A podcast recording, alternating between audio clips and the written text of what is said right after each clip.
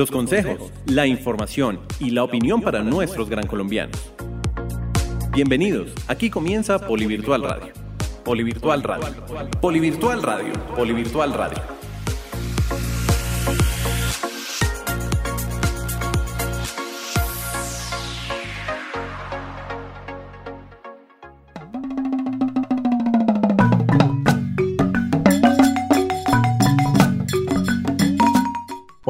hola a todos, me encanta saludarlos una vez más en Polivirtual Radio. Mi nombre es Andrés Abogal y es un gusto volver a estar con ustedes eh, en este programa tan especial. Quiero enviar un saludo grande a todos nuestros oyentes, estudiantes virtuales, tutores, centros de servicio universitario y empresas que nos escuchan eh, a través del campus virtual en la dirección campusvirtual.polygram.edu.co y en todas las plataformas de streaming como Spotify, Deezer, Apple Podcast y Google Podcast. Hoy les traigo dos invitados y voy a presentarlos a continuación. La primera es de la casa, líder de proyección social de la modalidad virtual y economista experta. Ángela Julieta Mora. Julieta, bienvenida de nuevo a los micrófonos de Polivirtual Radio. ¿Cómo están? ¿Cómo les va? Un saludo muy especial para todos los estudiantes de virtual, los tutores, a todo el equipo. ¿Cómo están? muy rico de que estemos otra vez aquí haciendo eh, radio para precisamente eh, la cobertura de educación virtual. Muchas gracias por la invitación. Muchas gracias a ti por aceptarla y bueno, nuestro segundo invitado es docente investigador del Centro de Investigaciones y Proyectos Especiales CIPE de la Universidad Externado de Colombia y es experto en relaciones políticas y económicas entre las dos grandes potencias, China y Estados Unidos. Él es David Castrillón. David, bienvenido a los micrófonos de Polivirtual Radio. Muchas gracias por aceptar esta invitación. Quería agradecerles por la invitación y es un gran gusto estar con ustedes hoy. Bueno, hoy tenemos un tema muy especial y es todo el tema de la economía. David es experto en economía china, Julieta experta en economía colombiana y mundial. Y bueno, yo quiero empezar preguntándole a David. Ayer veía un titular en el diario Portafolio que decía China, la esperanza en la economía mundial, donde indicaba un crecimiento eh, de un 3.2% de abril a junio. ¿A qué se debe esto, David? Sí, cierto. Eh, esta fue una noticia bastante positiva, no solo para China, sino para el mundo, porque precisamente en este momento, en, esta, en este trimestre, que va a ser posiblemente el más duro para todos, es en este trimestre que China ya muestra como la, la vía que todos podríamos tomar. China eh, eh, su economía se expandió un 3,2% en este segundo trimestre, después de un primer trimestre devastador. En el primer trimestre la economía china se contrajo 6,8% precisamente por los cierres, las cuarentenas, las decisiones que, se, que tuvieron que ser tomadas para hacerle frente a la pandemia. Pero vemos que en este segundo trimestre pues ya China pudo salir de eso y está en la vía hacia un crecimiento de nuevo acelerado como el que, pues el, el que conocemos, el usual para China. Ahora, para entender qué pasó ahí, pues hay muchas decisiones que se tomaron, algunas eh, políticas fiscales, otras monetarias, pero yo resaltaría dos aspectos. Primero, en China, esta, esta expansión económica se debe principalmente a que se pudo controlar de manera efectiva el coronavirus. China fue la primera víctima del coronavirus. Se tomaron unas acciones que en ese momento eran consideradas drásticas. Yo no sé si ustedes se acuerdan cuando se decidió cerrar eh, la ciudad de Wuhan, donde empezó todo esto, y la gente decía, ¿cómo es posible que puedan forzar a tantas personas a quedarse en su casa? Y hoy lo hacemos todos los días como si fuera algo normal. China fue la pionera y tuvo que tomar esas decisiones muy difíciles, pero fue precisamente por eso que hoy China ha logrado controlar el coronavirus. Eh, el número de casos no supera los 90 mil, en un momento en el que en Estados Unidos hoy el número de nuevos casos diarios supera el total de casos en China. Eso es sorprendente. Entonces, esa es una primera razón. China pudo controlar este coronavirus y por eso hoy pues ya todo se está reabriendo. El lunes de esta semana, por ejemplo, ya se reabrieron los cines, los cinemas. Entonces, pues hay una vuelta a la normalidad. Y lo segundo que me gustaría resaltar es que no solo se ha puesto atención a reactivar la producción, que las empresas vuelvan a operar, que los trabajadores vuelvan al trabajo, sino también muchas medidas para reactivar el consumo, porque si hay oferta y no hay demanda, pues no funciona. Entonces lo que ha hecho el gobierno, sobre todo los gobiernos locales, son muchas decisiones que impulsan a los consumidores a, consumir precisamente. Y una política que me parece muy interesante es que algunas ciudades de China han dado algunos bonos de consumo a sus ciudadanos. Les dan plata gratis, solo que ese, dinero se comparte por medios digitales, al celular, y se pueden gastar solo en algunas áreas de la economía que los gobiernos quieren resaltar. Entonces, por ejemplo, si yo soy el gobierno de Bogotá, una alcaldía, yo no quiero que la gente se gaste el dinero en trago, entonces exijo que lo gasten en, algunos, eh, en algunas áreas de la economía que quiero revivir porque están muy caídas. Por ejemplo, los restaurantes. Esa medida también ha resultado muy positiva y por cada yuan que se ha ofrecido a los chinos, cinco yuanes han sido gastados. La otra cara de la moneda es la economía colombiana, que según un artículo de la revista Dinero, en mayo, el DANE informó una caída del 16,6%. ¿Cómo analizar esto, Julieta?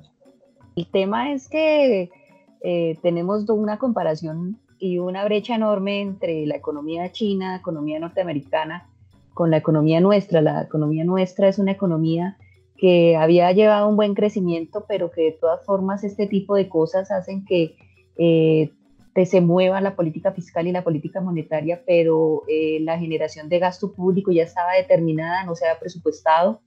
Por lo tanto, Colombia ha tenido que endeudarse muchísimo, sacar dinero de ahorros que tenía y futuros que tenía comprometidos. Eh, entonces eso hace que la economía nacional se contraiga bastante y tenga una desaceleración enorme. Yo creo que no solamente Colombia, sino todos los países de América Latina en la medida que podemos eh, generar hacia futuro un proceso estanflacionario donde eh, estemos estancados y generemos unos procesos de inflación si no son controlados por el Banco de la República, interviniendo especialmente las tasas de interés. Colombia ha sido muy juicioso en ese tema y ha intervenido mucho las tasas de interés, haciéndolas más bajas para incrementar el consumo e incrementar la fluidez de capitales, pero de todas formas eh, esto no ha dejado y precisamente ha pegado muchísimo en la economía porque los cierres que hemos tenido durante estos cuatro meses que ya llevamos confinados, eh, los restaurantes, todo el mercado de servicios, los, em, las peluquerías, los hoteles, han tenido una contracción muy fuerte en sentido de, de pues de movimiento de capitales. Eh, a muchas em, empresas pequeñas y, y medianas empresas eh, prácticamente están al borde de la quiebra porque no tienen cómo eh, establecer un flujo de caja dinámico cada mes para pagar arriendos, para pagar empleados. Entonces, algunas de ellas se han tenido que transformar y esa transformación ha, generado algunos ingresos, pero de todas formas esos ingresos eh, no son como esperábamos. Hoy en día se está discutiendo el hecho de, limitar un poco la importación de tapabocas, por ejemplo, en el sector textil, para que Colombia tenga mayor eh, posibilidad de venta interna y de posibles exportaciones de este tipo de producto a, otros países que realmente lo, necesitan y así potencializar el mercado cambiario. Julieta, sé que en otro programa nos habías explicado lo de las tasas de interés, pero te voy a pedir, volvamos a explicar en qué consiste eh, ese reajuste de las tasas de interés que hace el Banco de la República. Sí, claro, es que el Banco de la República es el encargado de manejar la política monetaria del Estado, es decir, todo lo que es el dinero, la cantidad de dinero, la cantidad de dólares y la cantidad de, mm, títulos valor que se tienen dentro de de la economía. Entonces, ¿cómo se hace? A través de una política monetaria y a través de una política fiscal. Entonces, la política monetaria se establece con la cantidad de dinero, emitiendo dinero, por ejemplo, de los bancos, entonces sacando papel moneda o interviniendo las tasas de interés. La mayor, eh, como la mayor herramienta que se toma a través de los países es la intervención a través de las tasas de interés. Las tasas de interés eh, fluctúan y cuando están muy altas, pues eso quiere decir que hay demasiado efectivo eh, em, y, se quiere reducir ese efectivo. Cuando están muy bajas, empiezan a, a, generar efectivo y a generar circulación de la economía para que la gente realmente invierta. Y, por ejemplo, si están muy altas las tasas de interés, entonces digo, no, no puedo comprar mi casa en este momento porque las tasas de interés están muy elevadas. Tengo que esperar a que bajen un poco porque pasa eso. O tengo que vender mi cartera de mi tarjeta de crédito porque me están cobrando la tasa de 2.2% y en el banco me están dando una compra de cartera al 1 o al 0,8%, que es absolutamente buena y no estás pagando tantos intereses. Entonces, ese tipo de cosas las maneja eh, eh, obviamente el Banco de la República, quien direcciona todas esas políticas.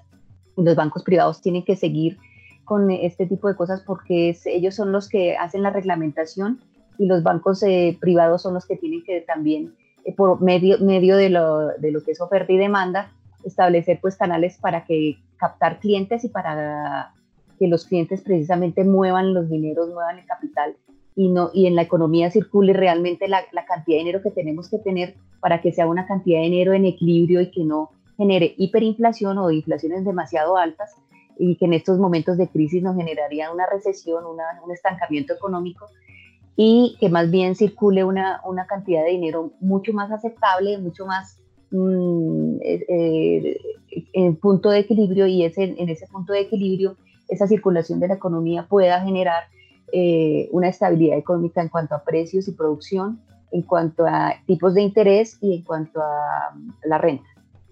Eh, después de escuchar a, David y a Julieta en esta primera intervención, eh, me surge la pregunta de saber cómo lo que está ocurriendo en China afecta o, ayuda a, Colombia y a otros países latinoamericanos frente a su situación económica, por ejemplo.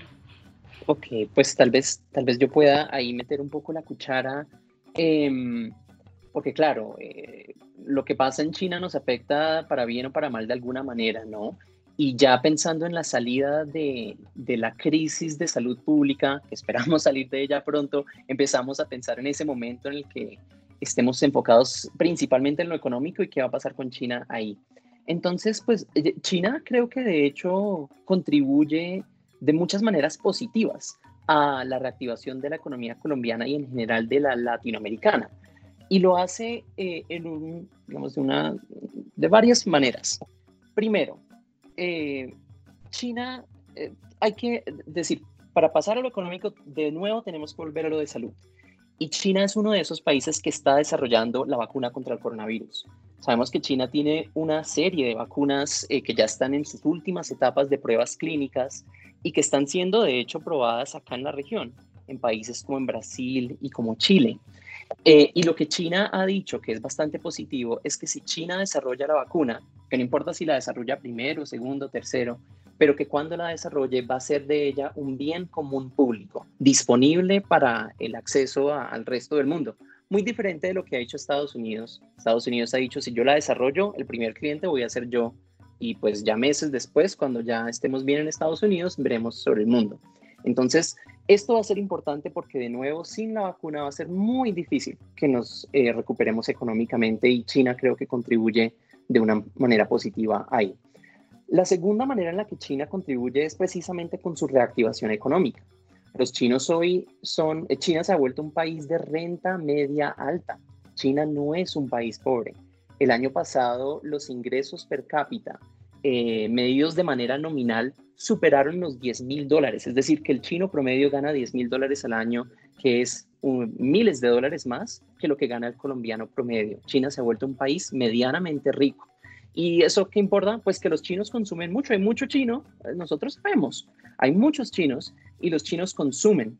Y el gobierno hoy tiene una política de expandir la importación, quiere comprar más del mundo y no quiere comprar el ferroníquel, el carbón, em, el cobre tal vez que compra de, de, países como Chile, no solo eso, sino que quiere comprar nuestros productos con valor agregado, que pueden ser bienes o pueden ser servicios. Como sabemos, el turismo de China es, una, pues es, el más grande del mundo, los, los turistas chinos son los que más gastan en el mundo, en fin, con la reactivación china, pues va a haber una mayor demanda para nuestros productos y de esa manera podremos reactivar nuestra economía. Y un tercer punto que quisiera hacer es que así como pasó en el 2008-2009, recordemos esa crisis financiera y lo que representó para nuestra región. En ese momento, China lanzó un proyecto de inversiones y de compras grandísimo, incluyendo nuestra región, y eso nos ayudó, esa, esa llegada de capitales chinos. Podemos esperar lo mismo en esta, eh, frente a esta crisis pero lo, es decir, los chinos van a invertir en nuestra región, pero lo interesante va a ser ver en qué invierten, porque cuando en el 2008-2009 los chinos invirtieron mucho en minas, en represas, etcétera, como un sector más minero energético, hoy esperamos que esta nueva China, que es una China, una potencia en innovación, que esta China no invierta en esas cosas, sino que invierta en agricultura, en turismo, en telecomunicaciones, en redes de eh, como trenes de alta velocidad y de esa manera no solo pues, inyecten capital a nuestra región, sino que nos modernicen y nos permiten saltar hacia el futuro que representa China. Para mí eso es una causa enorme de optimismo. Ahí yo adicionaría una cosa importante que es eh, lo que David decía con respecto al, al, tema de salubridad, el manejo que ellos han tenido, tuvieron donde cuando tuvieron la crisis de la pandemia, cómo controlaron.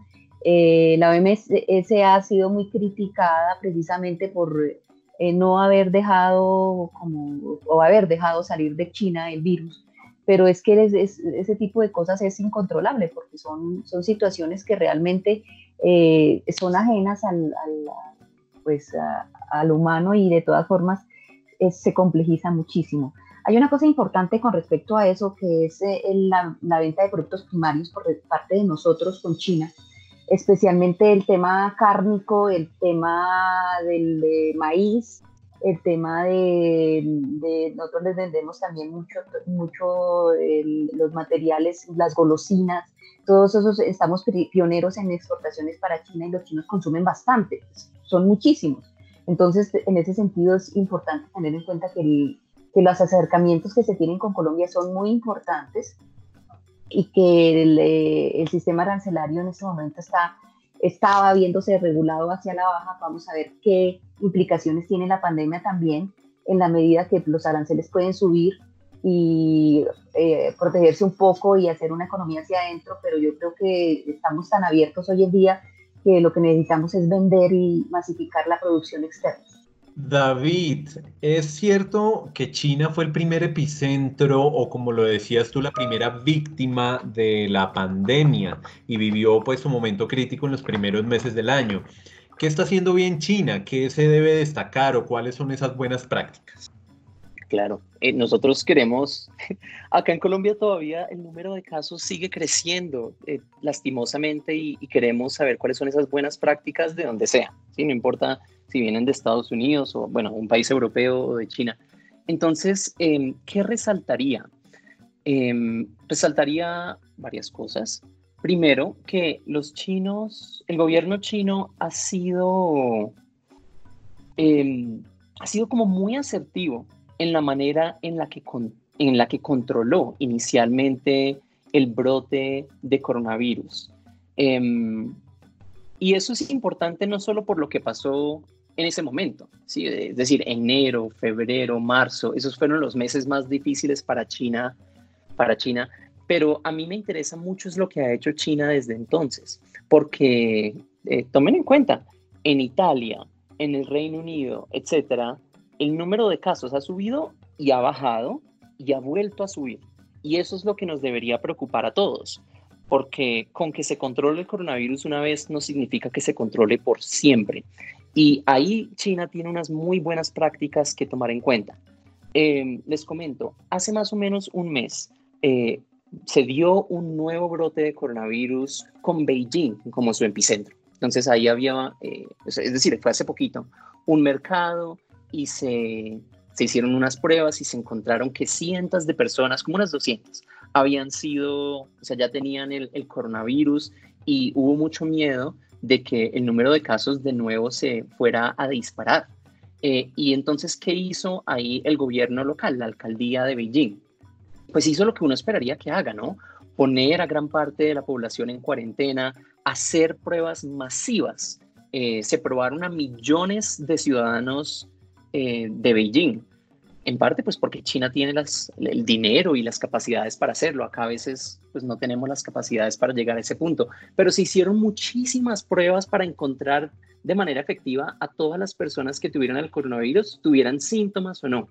Y se hizo un proceso de contact tracing, ¿no? De ver quién estuvo en contacto con quién para poder así posiblemente encontrar a todas las personas que pudieron ser infectadas.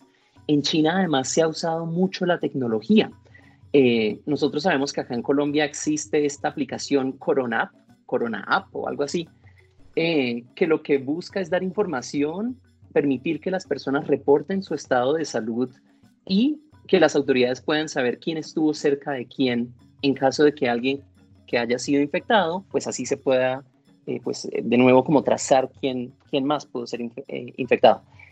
Pero el problema es que acá en Colombia tal vez por razones legales, constitucionales, no se puede hacer un requisito, no podemos forzar a todas las personas a tener esa aplicación, tenerla aprendida y reportar con quienes estuvieron en contacto. En China sí, en China sí es posible.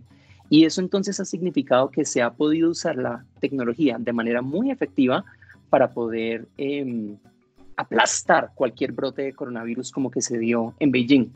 ¿Y cuál es la, el final de esa historia? El final de esa historia es muy bonita.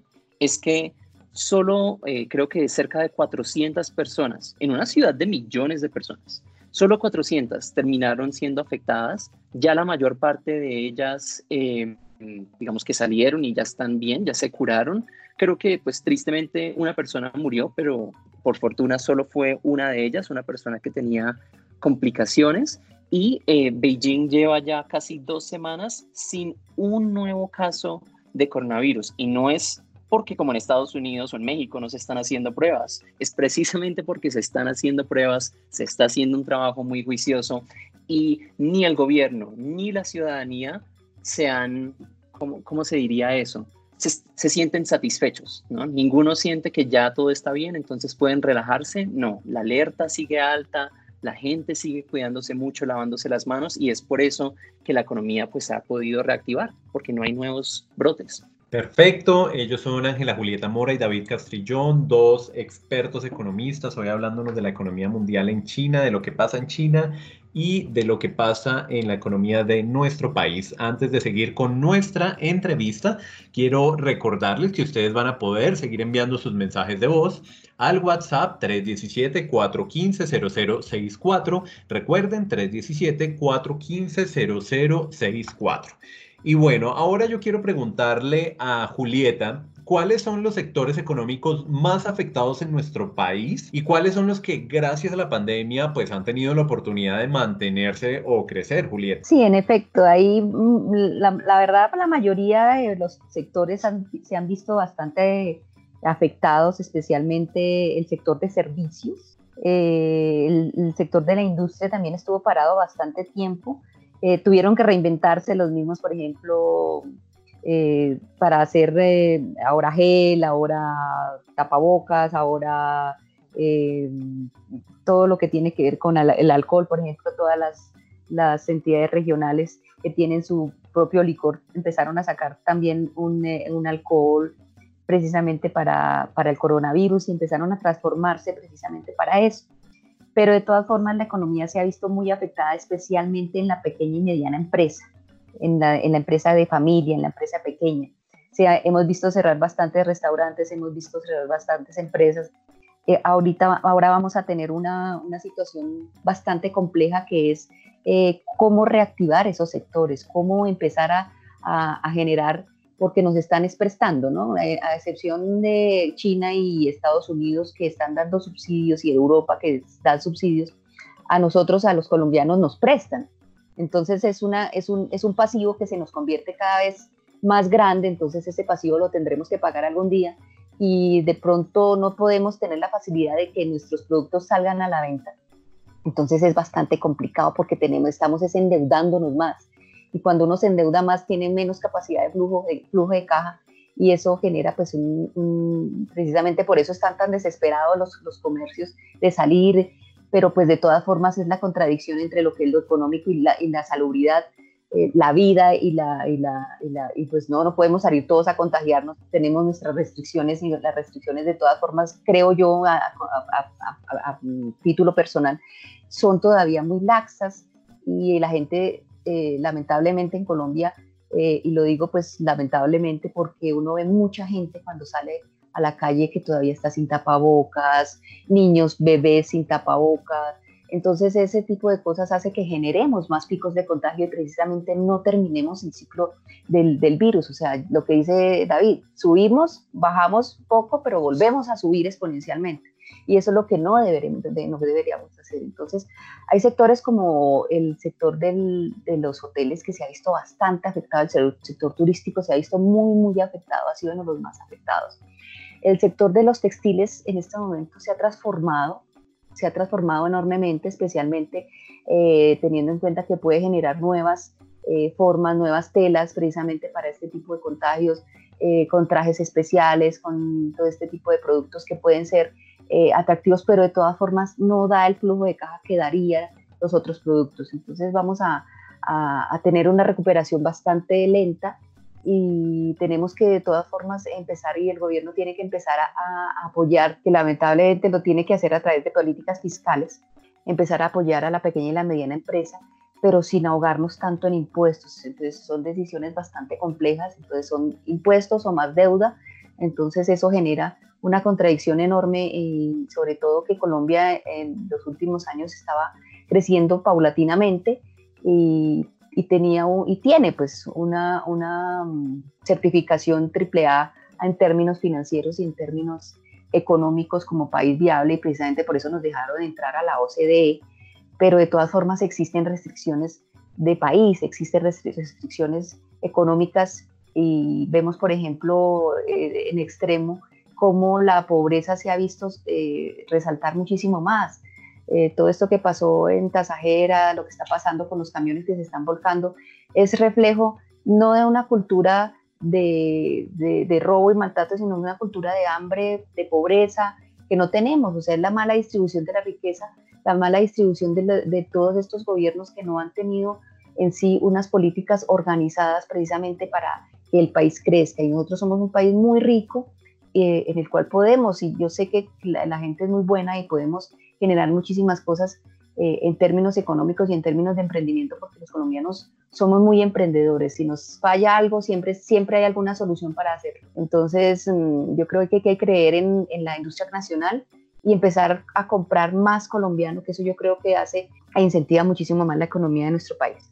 Eh, Julieta, yo te quería hacer una pregunta porque aunque yo tengo mi cabeza en China, pues eh, estamos en Colombia. Y es esto, yo he leído recientemente que algunos proyectan que la economía colombiana, a diferencia de otras economías en la región, se va a tardar mucho más en reactivarse, en volver a estar eh, en donde estábamos el año pasado. Algunos hablan que podría tardarse hasta el 2022. ¿Cuál es tu perspectiva frente a esto? ¿Eres optimista sobre la reactivación o crees que sí nos vamos a tardar bastante? Pues hay que empezar a tomar acciones y hacer actividades precisamente para que no se nos lleve tanto tiempo, pero yo sí le pongo un año, dos años también en el crecimiento porque hemos tenido que endeudarnos bastante y el estar encerrados cuatro meses ha significado el cierre de muchas empresas, eh, mucha gente que vive del diario, nos dimos cuenta que en Colombia no hay mucha gente empleada, que hay mucho subempleo, que hay gente que vive muchísimo del diario, que no solamente es estrato 1, 2 y 3, sino el 4, el 5 se está viendo afectado porque eh, necesitan del día a día. Entonces yo creo que ahí, se nota la desigualdad y se nota también la falta de empleo. Yo creo que hemos optado por la curva de Phillips más enfocada hacia, hacia la inflación, a controlar la inflación, pero el desempleo lo hemos visto muy, muy creciente y pues eh, especialmente el empleo nacional eso, eso significa que vemos muchísimas personas que no tienen empleo, entonces listo, voy a poner mi negocio porque definitivamente yo no tengo ningún ingreso, voy a, o voy a comprar un taxi, voy a, eh, hacer eh, empanada, lo que sea, yo me pongo a hacer lo que sea, pero salgo adelante. Entonces el problema es que no hay incentivos tributarios para poder iniciar una empresa pequeña y son empresas grandes las que están realmente tomando los monopolios pero yo diría que mm, si nos ponemos organizados y si tenemos una muy buena política fiscal y, una estructuración monetaria adecuada, podemos crecer un poquito, así sea un poquito, así sea 1%, 1.5% en los próximos eh, dos años y empezar precisamente a, tener después nuevos números de ingreso per, per cápita y de ingreso PIB para nuestro país. Creo que todos sabemos que por las noticias que uno lee, que uno ve, que hay un enfrentamiento entre Estados Unidos y China. Si uno oye que la disputa sobre el Mar del Sur, que una guerra comercial, que el desarrollo de la vacuna, cómo lo van a manejar. Eh, mi pregunta es, y uno siente además que, que, China está em, teniendo más poder y Estados Unidos ha venido perdiendo ese poder que tenía como potencia. Mi pregunta puntual es, ¿qué está haciendo China bien y o qué está haciendo mal Estados Unidos para que se esté dando este cambio? Pues empecemos por lo que está haciendo China bien. Yo em, como que aplaudo mucho lo siguiente, y es que en la medida en que China se está volviendo un país más importante, más rico, en, en, la medida en que eso ocurre, China no ha dejado atrás algunos principios que considera importante, el más importante de ellos siendo eh, como la importancia que le da al multilateralismo, es decir, la, la, lo dispuesto que está Chino a, China a cooperar con otros para resolver asuntos de preocupación común. China sabe que ningún país, por más poderoso que sea, puede resolver cualquier gran asunto global de manera individual. Y en ese sentido, pues la política de Trump de Estados Unidos primero resulta totalmente contraproducente para Estados Unidos porque Estados Unidos no puede ponerse primero dejando al resto del mundo detrás. Y eso lo hemos visto en un sinfín de áreas pues, de, temas. Eh, el, cambio, el de cambio climático tal vez sea el más, el más importante a largo plazo. Ningún país puede resolver este asunto de manera individual y si un país como Estados Unidos no decide participar en el marco, por ejemplo, del Acuerdo de París, pues todos estamos muy mal, nos va a ir muy mal. Y China acá lo que ha mostrado es un liderazgo diciendo, yo estoy dispuesto a trabajar con quien sea, sea Estados Unidos, sea la Unión Europea, etc. Em, eso es algo importante y para salir de, las, de la crisis como doble a la que nos enfrentamos hoy, la del coronavirus y la económica, ningún país podrá salir solo de ellas, necesitará de la cooperación de otros. Entonces, eso es lo primero por, por, por decir sobre qué ha estado haciendo China bien. Un segundo punto que este me podría como expandir, pero, pero voy a dar un resumen, es que China ha estado cambiando su modelo económico.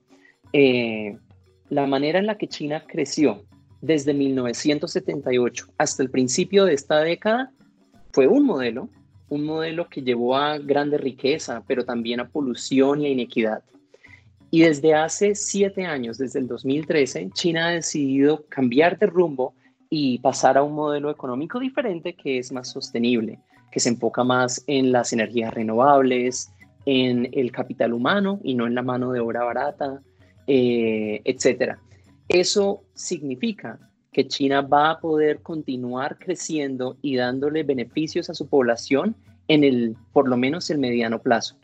Tristemente en Estados Unidos no hemos visto ese tipo de, como de visión estratégica, ¿sí? de, de ver qué es lo que falta, qué es lo que toca cambiar y hacer esos cambios. Tristemente lo que vemos es entonces, en el caso de la administración Trump, una administración que usa la retórica, sobre todo esta retórica de Estados Unidos primero, que mira hacia adentro, que le da la espalda al mundo y se hace daño en el camino. Eso es, son algunas de las cosas que China ha estado haciendo bien. Y por parte de Estados Unidos solo mencionaría algo pequeño, y es que lastimosamente vemos que el país se está dividiendo y que se está, todo está siendo politizado aún más. Eh, los estadounidenses hoy parece que no se pueden poner de acuerdo en nada, ni siquiera en algo tan obvio, por decirlo así, como la injerencia rusa en las elecciones del país. Eh, es decir, todo el mundo sabe que eso pasó, pero demócratas y republicanos ni siquiera se pudieron poner de acuerdo en eso. Eso significa que Estados Unidos no puede remar en una misma dirección y lo que termina pasando es acciones contradictorias que no llevan al país a ningún lado. Analicemos el primer día sin IVA en nuestro país. ¿Es una estrategia adecuada? En esencia, ¿sí se considera un beneficio para el consumidor y la economía colombiana en general? Pues ese día fue mm, eh, pensado precisamente para eso, para poder eh, solucionar eh, y, e incrementar el consumo y ver que estas superficies tuvieran un incremento y precisamente se hizo en un más, casi un 200% la gente salió y que ese es el otro tema, es el tema de la salubridad, salió desmedidamente a comprar televisores y todo, y entonces uno se preguntaba, bueno, se supone que no hay dinero, ¿cómo no se genera el principio del ahorro? Eh, es, una, es una medida buena, pero es una medida eh, bastante como de doble filo. Creo yo que en la segunda, en la segunda temporada, en la segunda día sin IVA, se manejó de una manera mucho más organizada porque todo fue en línea, no hubo esas aglomeraciones que existieron este, este primer día, porque precisamente el, el, comercio se desbordó, fue más del 200% según eh, desarrollo de, de, incremento de las actividades económicas y transaccionales. Eh, colapsó la, las redes, también tenemos ahí una, una respuesta importante a cómo tenemos nuestro comercio electrónico cómo vemos nuestro comercio electrónico que todavía no funciona como funciona en, países, en países como China, que realmente todo se hace a través del celular. Entonces, eh, fue, fue positivo en términos económicos, pero negativo en términos de salubridad por el manejo que se le dio. O sea, salió demasiada gente, no hubo control, el control de la distancia, entonces ese tema eh, de salubridad se afectó bastante. En el segundo hubo mucha mucha mejor organización, se dieron las compras por internet, pero se colapsaron las, las, mm, las redes, se colapsaron las páginas.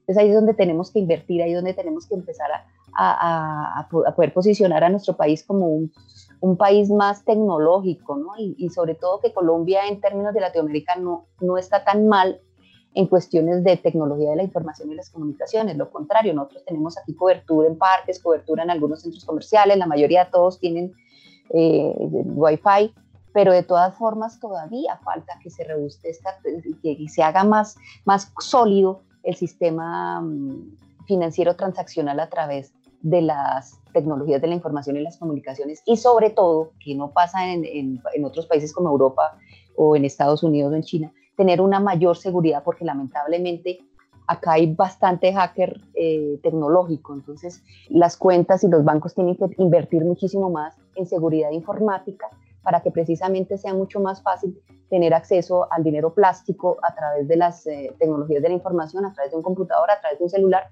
para hacer más accesible todos estos procesos.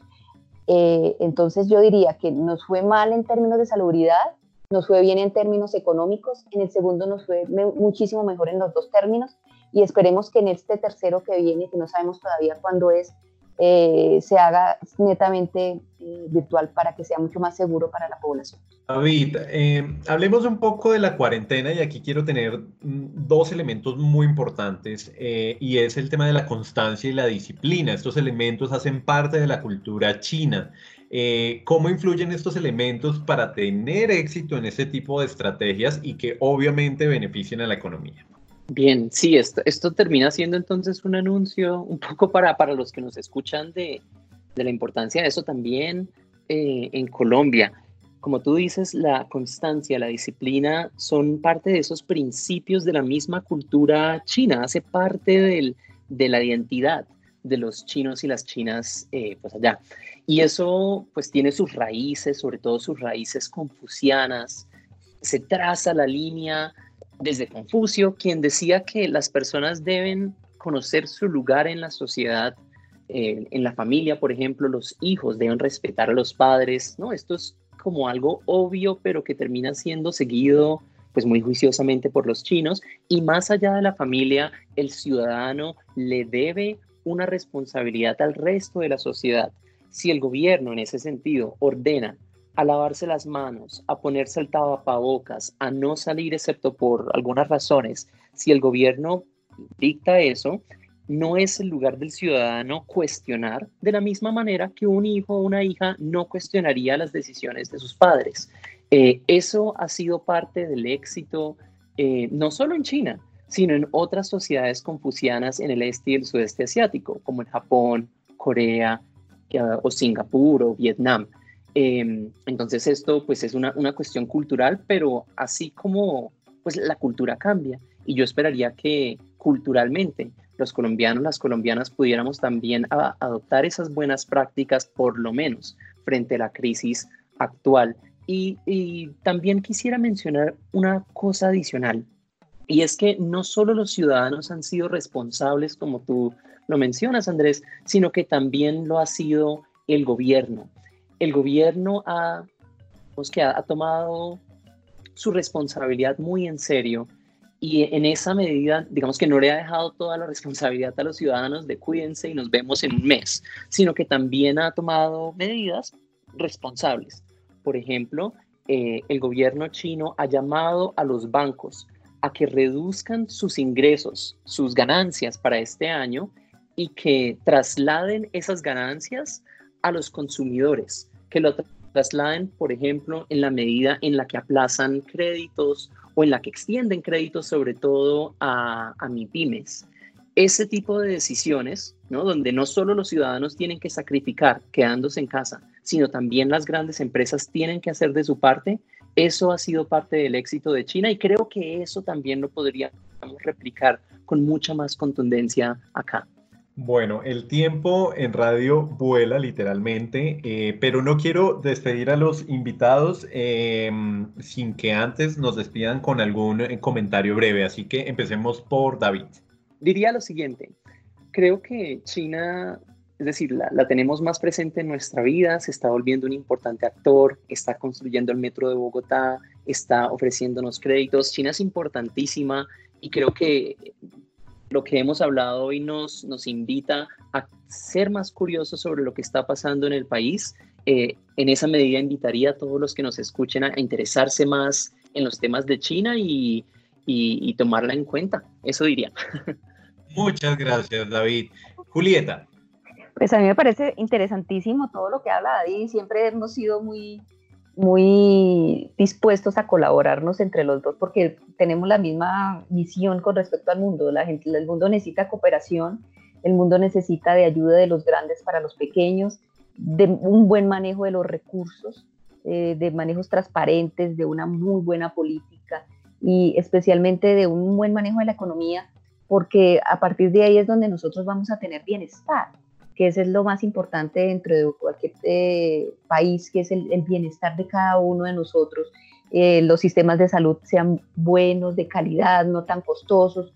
Entonces yo creo que tenemos largo camino, pero, pero hay esperanza. Yo creo que hay esperanza y, y yo creo que tenemos que tener mente positiva en que esto ya, ya, ya están probando las vacunas, ya algunas de ellas ya están prácticamente en en fases últimas, entonces esperemos a que esto ya se termine y volvamos a nuestra vida cotidiana, que yo creo que la debemos vivir con muchísimo más higiene y muchísimo más aprecio por el otro ser humano, respeto por el ser humano que, está al lado de nosotros, mayor empatía y, yo creo que esto nos deja como, como, como conclusiones que tenemos que ser más humanos y, y estar mejor en nuestro ambiente de trabajo, en nuestra mente familiar y ser más condescendientes con el medio ambiente, o sea, ser, ser, ser más, eh, más amables, que me parece importante esa palabra, la, la amabilidad.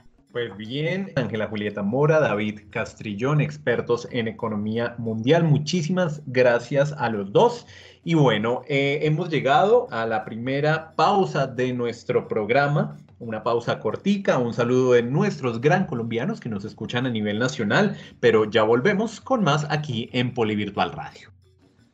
Hola amigos de Poliradio, mi nombre es Alexander Sánchez Polo, soy estudiante de último semestre de la licenciatura en Ciencias Sociales modalidad virtual. Les mando un afectuoso saludo a ustedes y a todos los escuchas de Poliradio, vivo en el municipio de San Pedro de Urabá, Antioquia, orgulloso de ser diferente y de hacer parte del Poli. El mundo está cambiando y es momento de evolucionar. Conviértete en un diferencer y haz tu pregrado virtual en el Politécnico Gran Colombiano. Prepárate para hacer la diferencia. Llámanos ya al celular 302-290-7400 o entra en poli.edu.co. Somos diferentes, somos Poli. Vigilado Mineducación.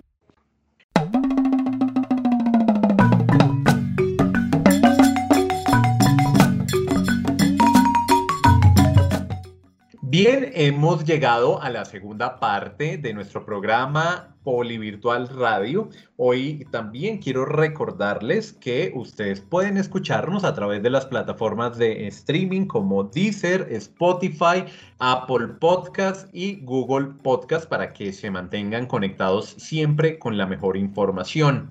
Nuestra siguiente sección es todo el tema de internacionalización. Recibimos a Raquel Bretón, nuestra directora de la Oficina de Relaciones Internacionales. Así que Raquel, bienvenidísima nuevamente. ¿Y qué tenemos para el día de hoy? Gracias, Andrés. Bueno, a mí me gusta eh, dedicar mi sección a algún tema que esté relacionado con lo que abordaron los invitados.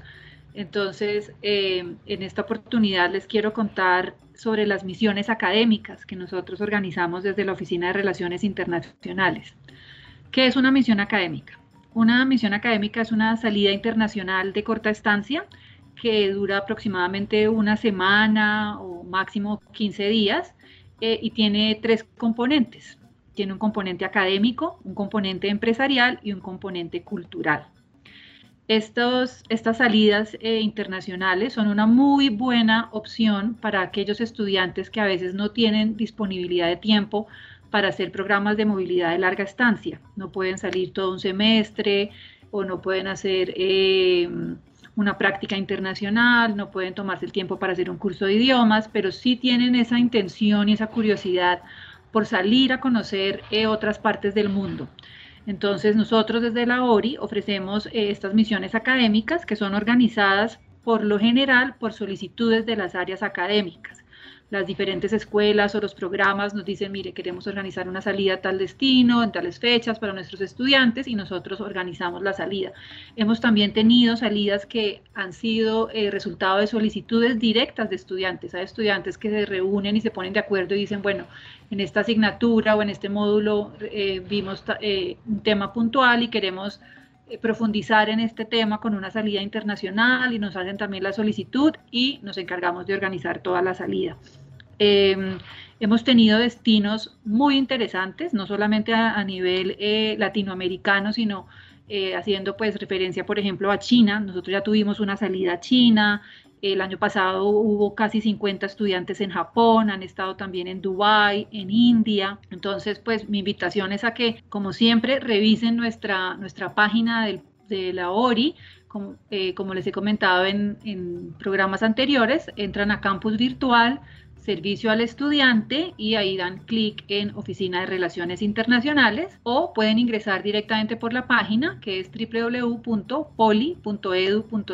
slash relaciones internacionales. Eh, para este para lo que resta del año, pues eh, es entendible que no haya salidas internacionales, pero tenemos ya programada una para 2021 a Corea y Singapur. Entonces también, eh, si están muy interesados, pueden ingresar a la página, revisar la información para que puedan participar aún de esta, de esta salida internacional. Estas salidas, como tienen un componente académico, se les puede dar a los estudiantes un reconocimiento a través de, créditos o de notas en algunas asignaturas. Eso ya es una decisión que se maneja con los directores de programa, pero hemos contado con opciones como eh, homologar electivas, eh, homologar alguna asignatura que tenga eh, alguna pertinencia con las visitas empresariales que se hagan o con los cursos que se tomen en las universidades que visitamos.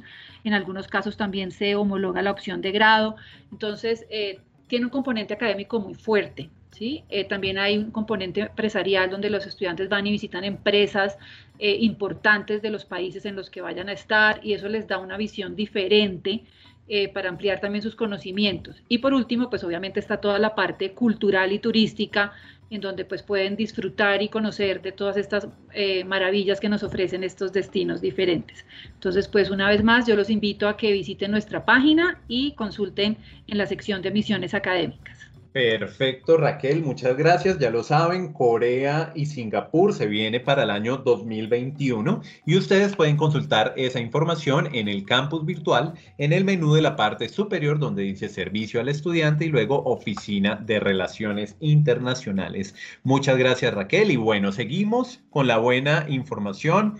Ahora quiero recibir a Daniela Ricardo con toda la información de los procesos de la operación. Dani, bienvenida y qué tenemos para el día de hoy. Mantente al día con todos los procesos que son importantes para tu desarrollo como estudiante virtual.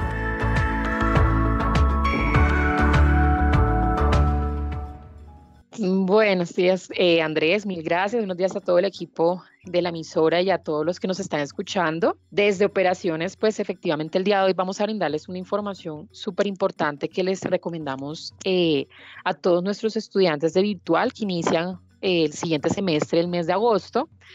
Estamos en esos momentos en proceso de inscripción de módulos para que ustedes mismos puedan hacer el proceso de elegir los módulos que quieren cursar en su semestre eh, pues elegir las selectivas que desean ver, las prácticas, pues los que tengan que cursar prácticas puedan seleccionar este, este módulo puntualmente con, con la opción que desean cursar.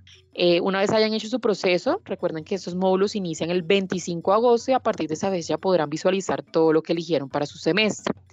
Igualmente, si desean cursar un, un módulo adicional, recuerden que también está la campaña disponible hasta el 12 de agosto para que puedan hacer la inscripción y pago de esta. Toda la información la encuentran en el banner informativo de Campus Virtual eh, sobre el valor que tiene este módulo.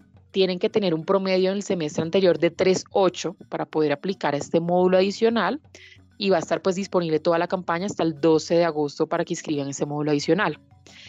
Eh, también queremos recordarle a todos los estudiantes que iniciaron su semestre en el mes de abril que tienen la disponibilidad, o en el mes de junio el 9 de junio que iniciaron su segundo bloque, eh, tienen la disponibilidad de cursar los supletorios para examen parcial o examen final. Si no pudieron presentarlo, a partir del 7 de agosto al 12 de agosto estará la campaña disponible para inscripción y pago de los supletorios y van a poder presentarlos el día sábado 15 de agosto importante que tengan claros que pueden elegir máximo dos supletorios y que solo aplican para el examen parcial y el examen final. Recuerdo las fechas de inscripción y pago del 7 al 12 de agosto. Los invitamos a que estén súper conectados tanto en su tablero de servicios como en los banners informativos que estamos comunicándoles en el campus virtual. Mil gracias, Andrés. A ti, Dani, muchas gracias. Bueno, ya lo saben, supletorios, inscripción de módulos, el proceso de módulos adicionales, toda esa información la pueden consultar a través de nuestro campus virtual.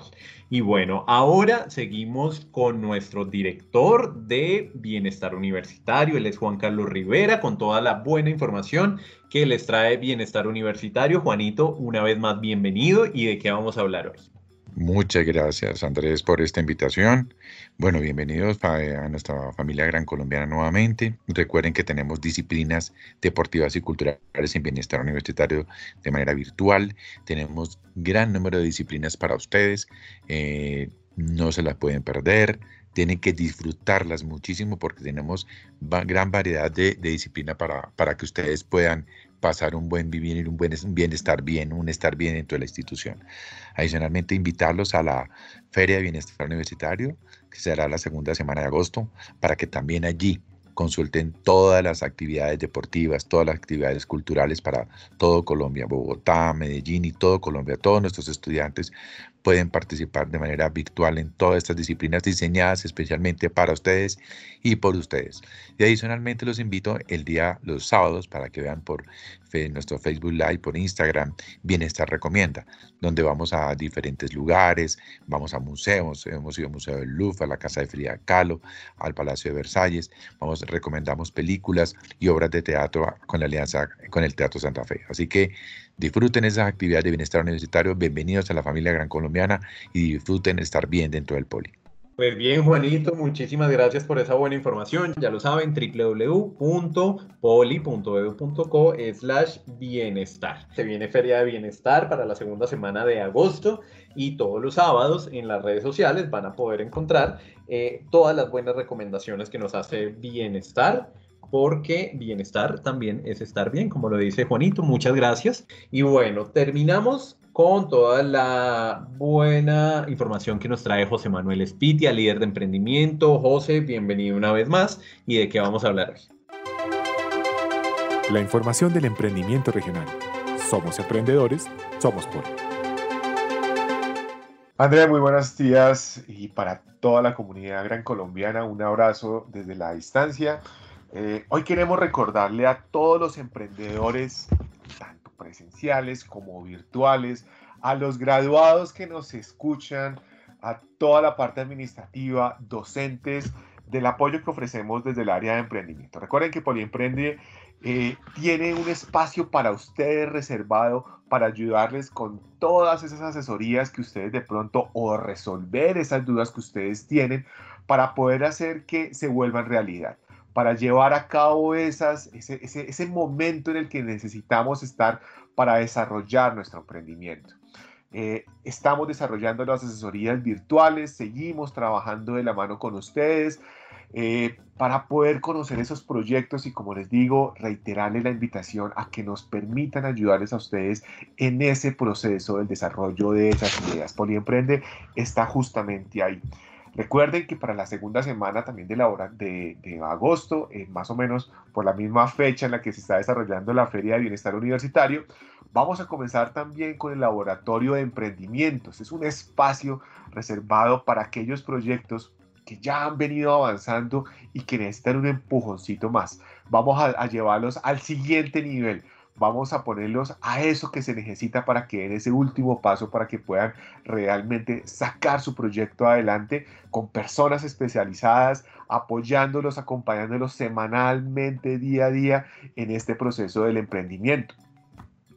Informarles también a ustedes eh, que se acaba de cerrar la convocatoria, ya tenemos resultados de la convocatoria de innovación y emprendimiento que se desarrolló de la mano con el Departamento de Investigación, Desarrollo e Innovación, en la que ya tenemos unos resultados muy interesantes. Se seleccionaron 12 proyectos en los cuales estaban eh, profesores y alumnos trabajando de una manera mancomunada, se están seleccionando los, los últimos proyectos a los que se les va a dar un financiamiento para el desarrollo de su producto mínimo viable y por otro lado los otros proyectos que necesitan de nuevo ese empujoncito los vamos a llevar al laboratorio de emprendimiento y trabajar de la mano con estos profesores para que esos proyectos que de pronto en su momento no quedaron tan claros podamos hacerlos realidad eh, en este segundo semestre del año 2020.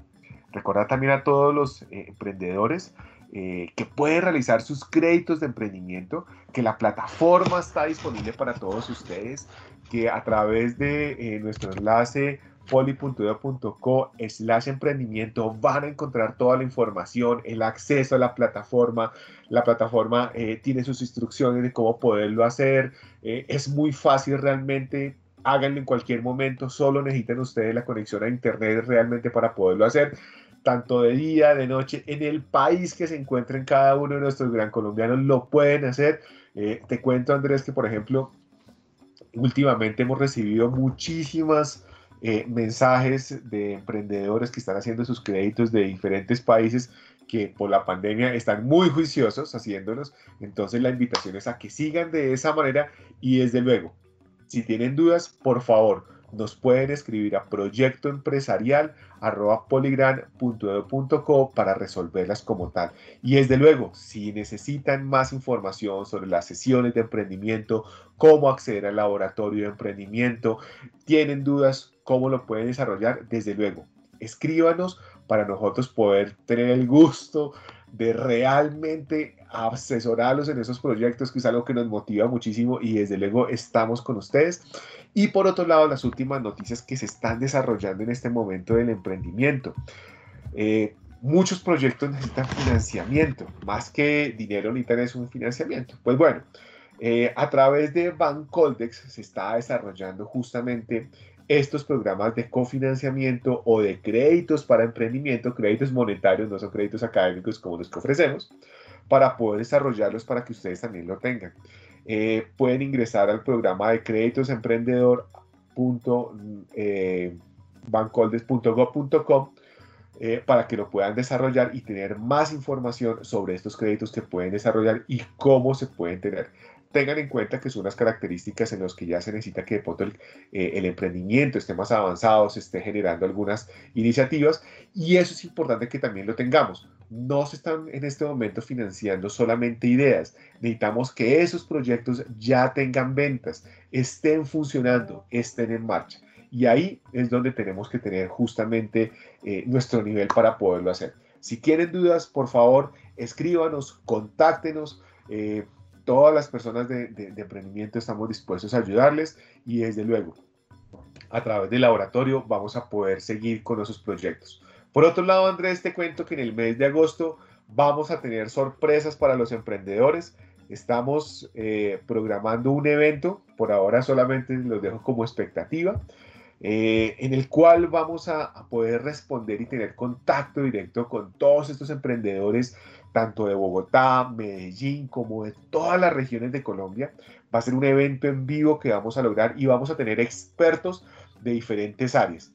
Vamos a poder resolver dudas en vivo, justamente pensando en que tengamos expertos con diferentes puntos de vista para que esas respuestas que le demos a los emprendedores pues sean realmente eh, completas y que puedan tener una visión global de lo que se necesita en el emprendimiento. Ya les estaremos contando y desde luego también para el mes de agosto eh, estaremos invitándolos a que participen de esto. Eh, estamos terminando de diseñar nuestras imágenes, todo lo respectivo para que los podamos sorprender a ustedes y una iniciativa más que estamos desarrollando desde Poli Emprende para todos los emprendedores. Esto va a ser un evento eh, abierto tanto para la comunidad gran colombiana como para los demás emprendedores, sus familias que de pronto nos escuchan. Y bueno, tenemos mucha información más adelante y la invitación a este evento para seguir trabajando de la mano con ustedes y por favor, escríbanos, déjenos conocer sus iniciativas para poder ayudarles. Perfecto, José, muchas gracias por esa buena información. Ya lo saben, se vienen sorpresas en este mes de agosto, asesoría y laboratorio de emprendimiento. Toda esa buena información la pueden pedir a través del correo electrónico proyecto arroba José, muchas gracias y a todos eh, mucha, a toda la mesa de trabajo, muchas gracias. Y bueno, hemos llegado al final de nuestro programa, pero nos volvemos a encontrar muy pronto con muy buenos invitados y buena información para todas nuestras audiencias virtuales. Recuerden seguir enviando sus mensajes de voz al WhatsApp 317-415-0064. Recuerden que también nos encuentran en las plataformas de streaming a través de Spotify, Deezer, Apple Podcast y Google Podcast. Mi nombre Andrés Abogal y pronto nos escuchamos otra vez aquí en Polivirtual Radio. Un fuerte abrazo para todos.